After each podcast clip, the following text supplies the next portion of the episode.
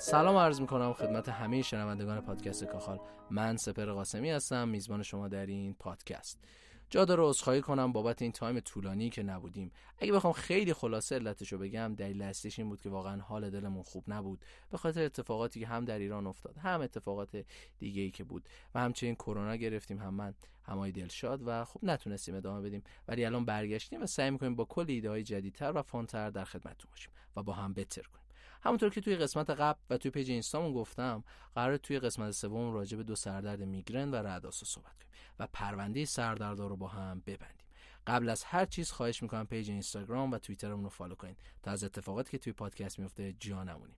بریم برگردیم در خدمتتون هستیم.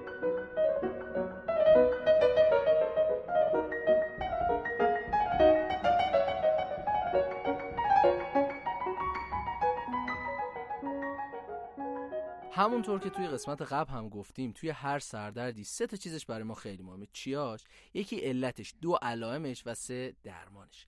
سردرد میگرن سومین بیماری شایع دنیاست. خیلی شایع خدایی. تو هر خونه بگردین یه سردرد میگرنی قطعا پیدا می‌کنید در مورد علت ایجاد میگرن بین علما اختلافه.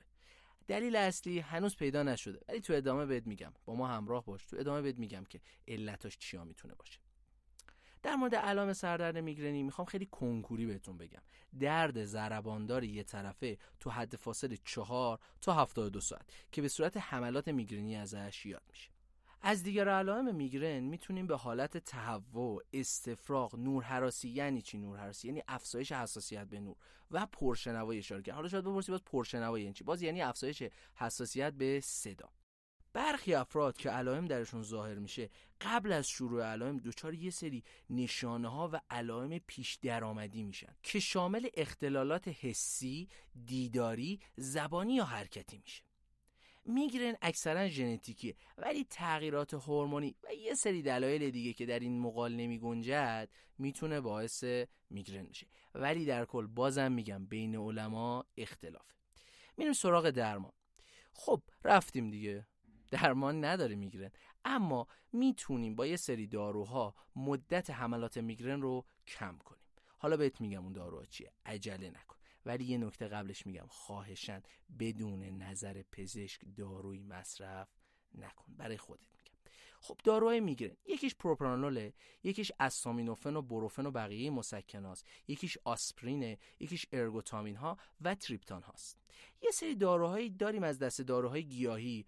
من باز میگم ما با داروهای گیاهی مشکلی نداریم ولی یه پیام دارم برای دوست عزیزی که کتاب هاریسون رو آتیش زد. آها از اینجا به بعدش سانسور میشه؟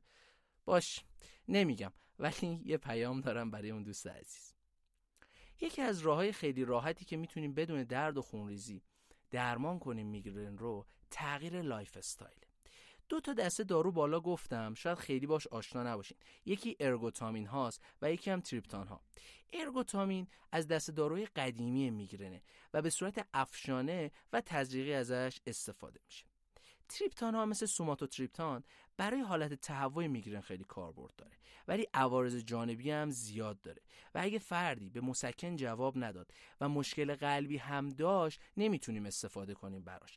پس کی می‌تونیم استفاده کنیم؟ زمانی که فرد به مسکن جواب نداد و مشکل قلبی هم نداشتش. خب بریم سراغ سردرد تاندر کلپ یا رعداسا. ولی قبل از اون شما رو دعوت می‌کنم به شنیدن یک موسیقی قشنگ که آقای دلشاد برامون انتخاب کرده. این که من اسم ایشون رو تو قسمت قبلی نمی آوردم الان میارم دلیلش اینه که بالاخره رضایت دادن حداقل اسمشون رو ما بیاریم توی پادکست. ممنون آقای دلشاد.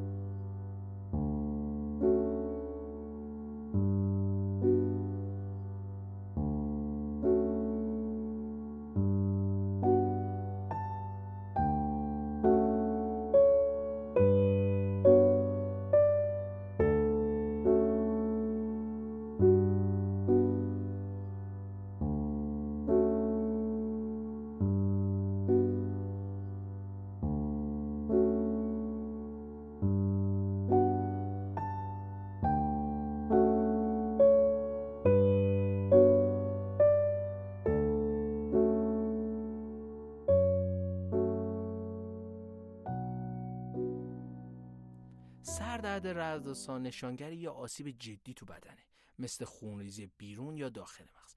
و به عنوان بدترین سردردی که یک فرد تو عمرش می‌تونه تجربه کنه شناخته میشه.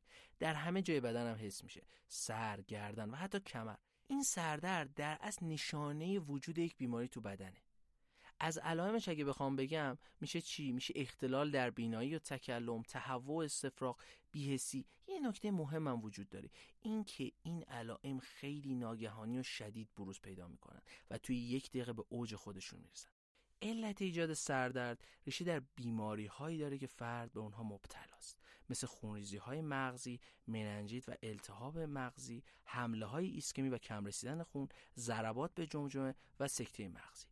کلا ثانویه به مشکلات مغزی اگه دقت کرده باشید. درمان این سردرد متناسب با آسیبیه که فرد در مغز دیده. شاید بپرسید حالا درمانش دقیقا چی؟ اگه کسی می‌خواد درمانو بدونه بیاد PV. آخرین نکته هم راه تشخیصی این بیماریه که معمولا از سی تی اسکن عروق مغزی، MRI و لومبار پونکسیون استفاده میشه. سوال شاید بپرسین لومبار پونکسیون چی هست؟ لومبار پونکسیون یعنی گرفتن مایع اطراف مغز و نخاع. خب این دوتا سردرد رو هم با هم بررسی کردیم و پرونده انواع سردردها رو با هم بستیم. قبل از پایان دوست داشتم یه چند کلامی با هم صحبت کنیم. ما تلاش می‌کنیم از حدود فکر کنم یک یا دو قسمت دیگه یه مقداری سبک پادکستمون رو عوض کنیم و توی هر قسمت متناسب با موضوع مهمونی رو دعوت می‌کنیم که پاسخگوی سوالاتی باشه که شما دوستان مطرح کنید حالا شاید بپرسین چجوری سوالاتتون رو می‌تونیم به دست ما برسونیم یک راهش که خب اینستاگرامه که قطعا همتون follow کردین ای شما follow نکردی هنوز؟ پس بدو بدو دوباره follow کن و تمام پستامونم لایک کن. توییترمونه ایمیل و چیزهای دیگه که همش داخل توضیحات این قسمت هستش.